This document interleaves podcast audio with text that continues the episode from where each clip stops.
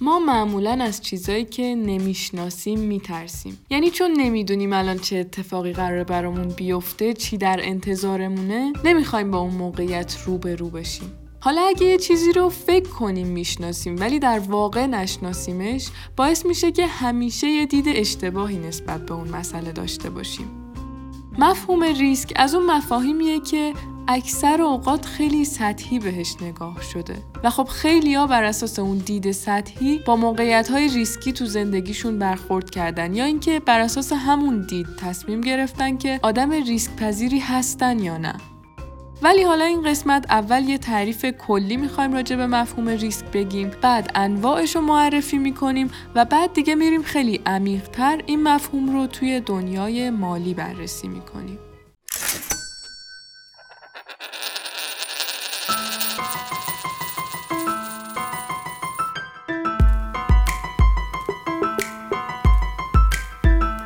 سلام من مریم سعیدی هستم و شما دارید به اپیزود 11 هم از پادکست اکوتاک گوش می‌دید.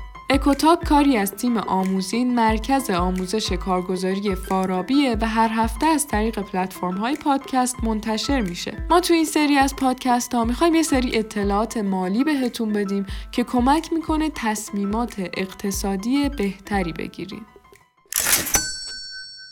ریسک خیلی ادبیات بزرگی توی دامنه علم داره به طور کل.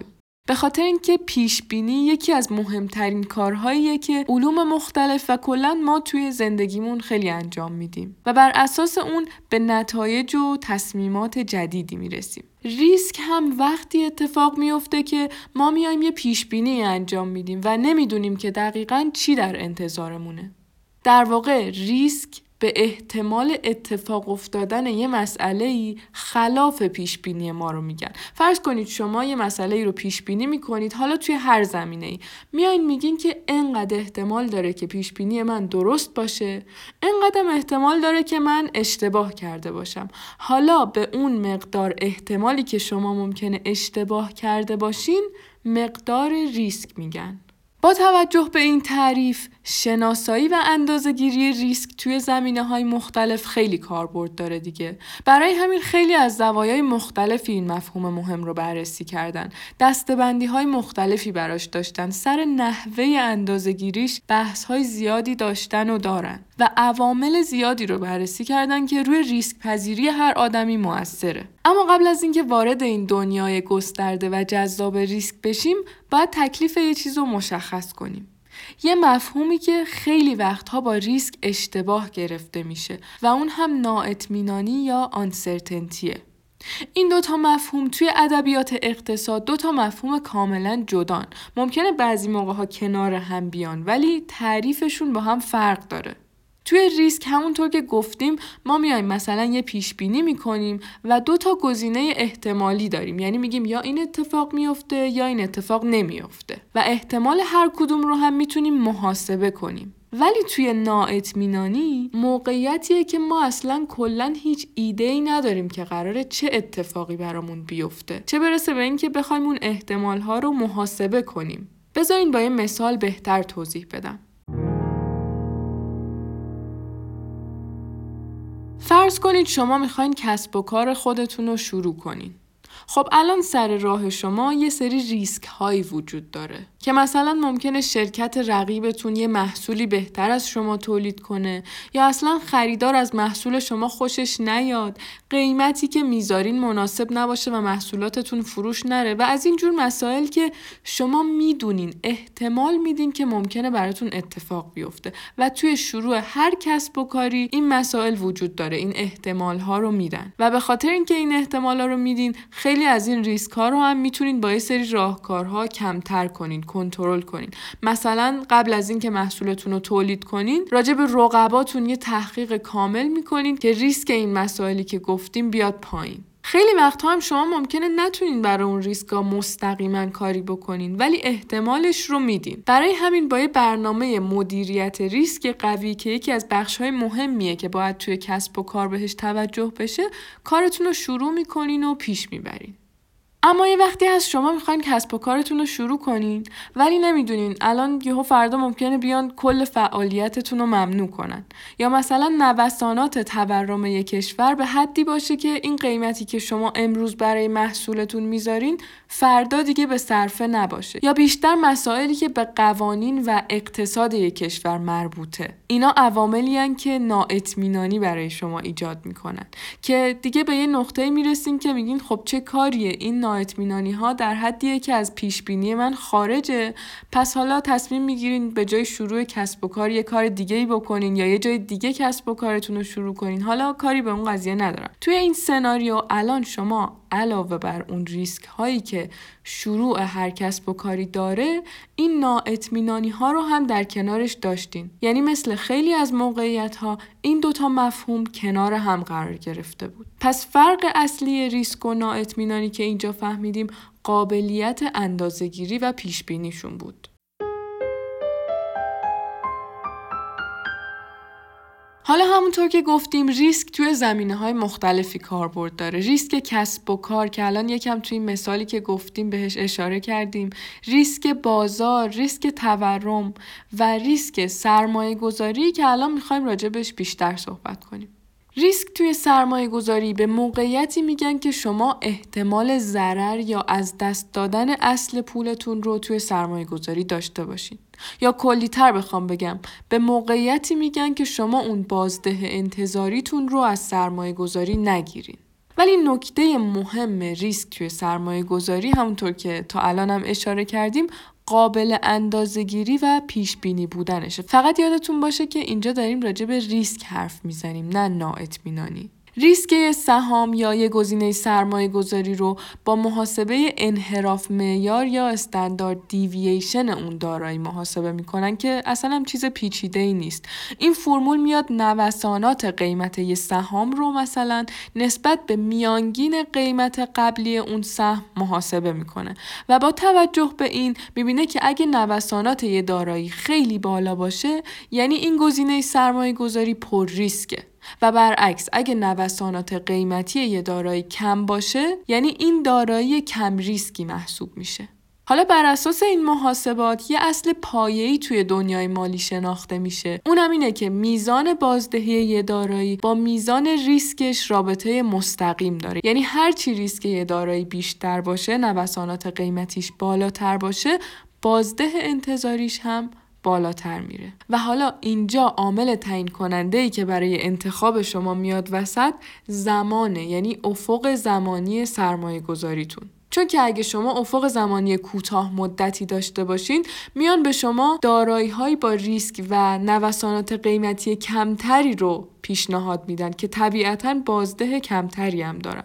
ولی اگه برعکس دیدتون بلند مدت باشه شما می‌تونید بیاین رو دارایی هایی که نوسانات قیمتی بیشتر و ریسک بیشتری دارن سرمایه گذاری کنین. چرا؟ چون که شما می‌تونید با سرمایه گذاری بلند مدتتون به نحوی این نوسانات قیمت رو پوشش بدین و در نهایت با احتمال بیشتری بازده بیشتری داشته باشین. البته که می‌دونین مبنای همه این حرفا محاسبه ریسک و هیچ چیز قطعی وجود نداره توی این نوع سرمایه گذاری یعنی سرمایه گذاری روی دارایی های پر ریسک. حالا ولی این عدم قطعیت این ریسکی که میگیم تا حدی هم قابل مدیریته که حالا اینجا دیگه راهکارهای مدیریت ریسک مطرح میشه که خودش یه بحث مفصل و جداست که توی اپیزود بعدی و ادامه همین بحث ریسک بهش می‌پردازیم. ولی قبل از اون بیایم یکم قضیه رو از یه زاویه دیگه بهش نگاه کنیم از زاویه خودمون. اینکه ما با این موقعیت های ریسکی و نااطمینانی چطور برخورد می‌کنیم و توی این موقعیت ها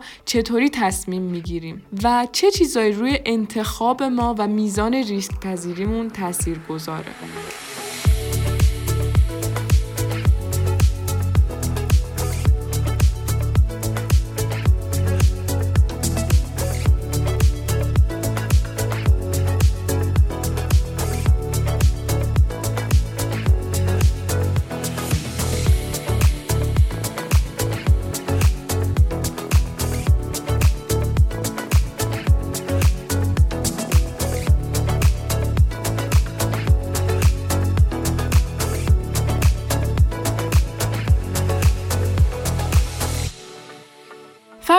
شما توی موقعیتی هستین که بهتون دوتا گزینه پیشنهاد میدن. میگن شما یا بیا این پنجاه میلیون نقد رو بگیر. قطعی. الان ما این پنجاه میلیون رو بهت میدیم. یا اینکه نه بیا توی قره کشی شرکت کن که با احتمال 50 درصد 100 میلیون بهت میدیم و با احتمال 50 درصد هیچی بهت نمیدیم. یعنی شما الان توی این موقعیت باید بین 50 میلیون قطعی و 100 میلیون با احتمال 50 درصد یک کدوم رو انتخاب کنید.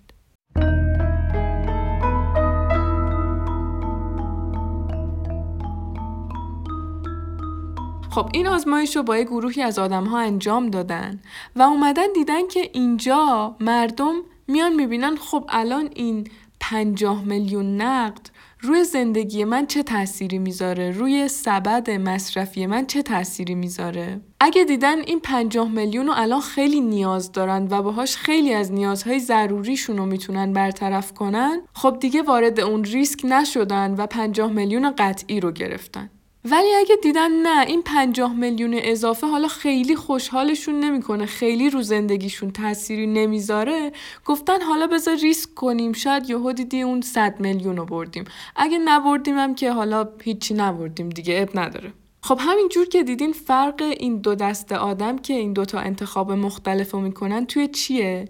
میزان ثروت و به طبع اون سبد مصرفیشون. یعنی شما اینجوری فرض کنید که یه نفری که با 50 میلیون می‌تونه یه بخش زیادی از نیازهای ضروریش رو پوشش بده دیگه اون 50 میلیون نقد و ریسک نمی‌کنه. ولی کسی که حالا مثلا فقط ساعتی که دستش 100 میلیونه یه 50 میلیون اضافه رضایت یا حالا مطلوبیت و یوتیلیتیشو خیلی زیاد نمی‌کنه.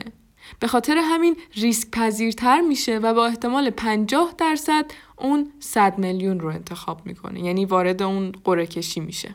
آقای دنریلی همون محقق رفتاری همونطور که توی اپیزود هفتم اشاره کردیم میاد میگه که آدم ها با مقدار مصرفشون تو زندگی ریسک می‌کنن.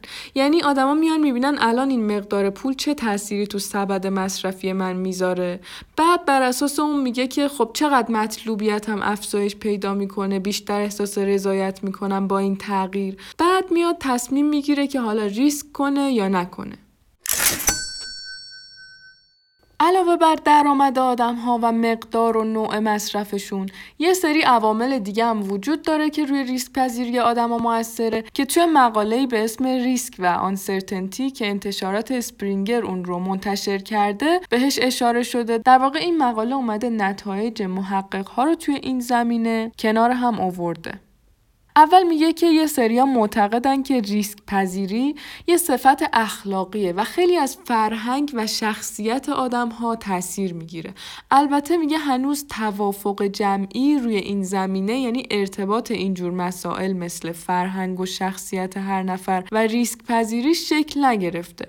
ولی مثلا یه شواهد پراکنده وجود داره. مثلا توی مقاله که اومده 23 تا کشور رو بر اساس یه سری پرسشنامه های ریسک پذیری مورد تحقیق قرار داده به این نتیجه رسیده که یکی تو کشورهایی که مردم خیلی از نااطمینانی دوری می‌کنن و یکی توی جوامع فردگرا ریسک پذیری مردم کمتره. جوامع ایندیویدوالیستیک یا در واقع همون فردگرا اصالت رو به فرد میدن تا جامعه. یعنی میگن این تک تک افرادن که سرنوشته جامعه رو تعیین می‌کنن. و به خاطر همین خیلی دستاوردهای فردی براشون بیشتر اهمیت داره تا موفقیت های گروهی. کشورهایی مثل آمریکا، استرالیا، کانادا مثلا این فرهنگ فردگرایی رو دارن. کلا هم این بحث فرد یا جامعه که کدوم توی تعیین سرنوشته کشور اهمیت بیشتری دارن خیلی بحث های زیادی راجبش شده و نتایج جالبی هم ازش می‌گیرن که راجبش توی اپیزودهای بعدی صحبت می‌کنیم. ولی حالا این مقاله رو داشتم می‌گفتم میگه که توی جوامعی که این گریز از نااطمینانی کمتره ریسک پذیری مردم بیشتره.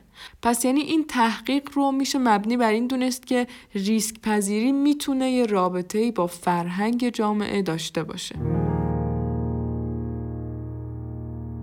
یه عامل دیگه که دیدن ارتباط معناداری با ریسک پذیری آدم ها داره تجربه قبلیشونه. یعنی دیدن آدمایی که توی تجربه های اول سرمایه گذاریشون سود کردن توی ادامه راه آدم های ریسک پذیرتری شدن. و برعکس کسایی که توی تجربه اولشون ضرر کردن دیگه خیلی آدمای محتاطی شدن. و بعد گفتن علت این اتفاق اینه که آدم ها وقتی توی سرمایه گذاری مثلا سود می‌کنن فکر می‌کنن که اون سوده دیگه جز پول خودشون نیست و یه پولیه که مثلا یکی بهشون هدیه داده یا توی مسابقه شانسی بردن. برای همین خیلی باهاش ریسک می‌کنن ریسک پذیرتر میشن نسبت به اون پول.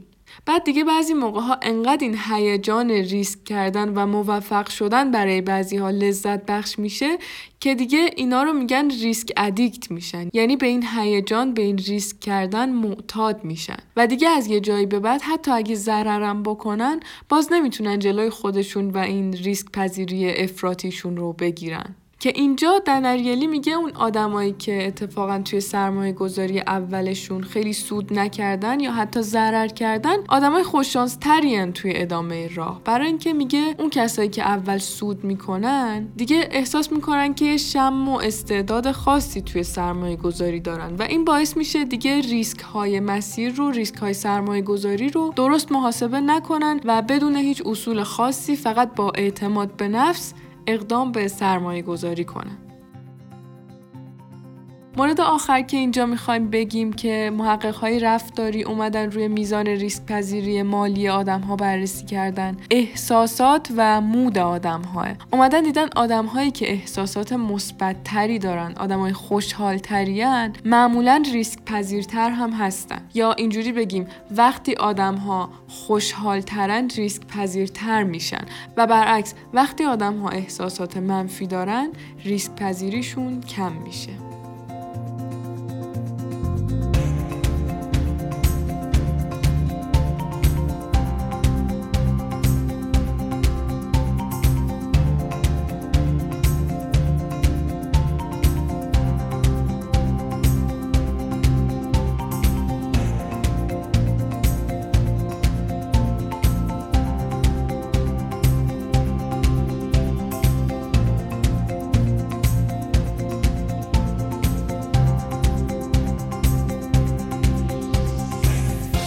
قسمت اول اومدیم یه تعریفی از ریسک ارائه دادیم و تفاوت اون رو با نااطمینانی یا uncertainty گفتیم. گفتیم که توی ریسک اتفاقهایی که ممکنه بیفته با احتمالشون مشخصه. به خاطر همین ریسک یه مفهوم قابل اندازهگیریه. ولی نااطمینانی به حالتی میگن که ما کلا نمی‌دونیم چه چیزی با چه احتمالی در انتظارمونه. بعد گفتیم که ریسک توی زمینه های مختلفی معنی پیدا می‌کنه. مثل ریسک بازار ریسک تورم ریسک کسب و کار و ریسک سرمایه گذاری که اینجا بیشتر راجبش توضیح دادیم. گفتیم که توی سرمایه گذاری میزان ریسک دارایی با مقدار بازدهیش رابطه مستقیم داره و بر اساس فرمول انحراف معیار که میزان ریسکی بودن یه دارایی رو باهاش محاسبه می‌کنن توصیه میشه که هرچی افق زمانی سرمایه گذاری بلند مدت تره انتخاب دارایی های پر ریسک تر و طبیعتا با بازده بیشتر گزینه مناسب تریه و برعکس بعد از اون اومدیم یه سری از عواملی که طبق تحقیقات روی ریسک پذیری آدم ها موثر بود رو نام بردیم و توضیح دادیم. فرهنگی که فرد توش بزرگ شده تایپ شخصیتی هر آدم میزان ثروت و درآمد اشخاص و تجربه قبلیش از سرمایه گذاری عواملی بود که روی مقدار تحمل ریسک افراد موثر بود. امیدوارم که این قسمت براتون جالب و مفید بوده باشه و از شنیدنش لذت برده باشین. تا هفته بعد مواظب خودتون و کسایی که دوستشون دارین باشین.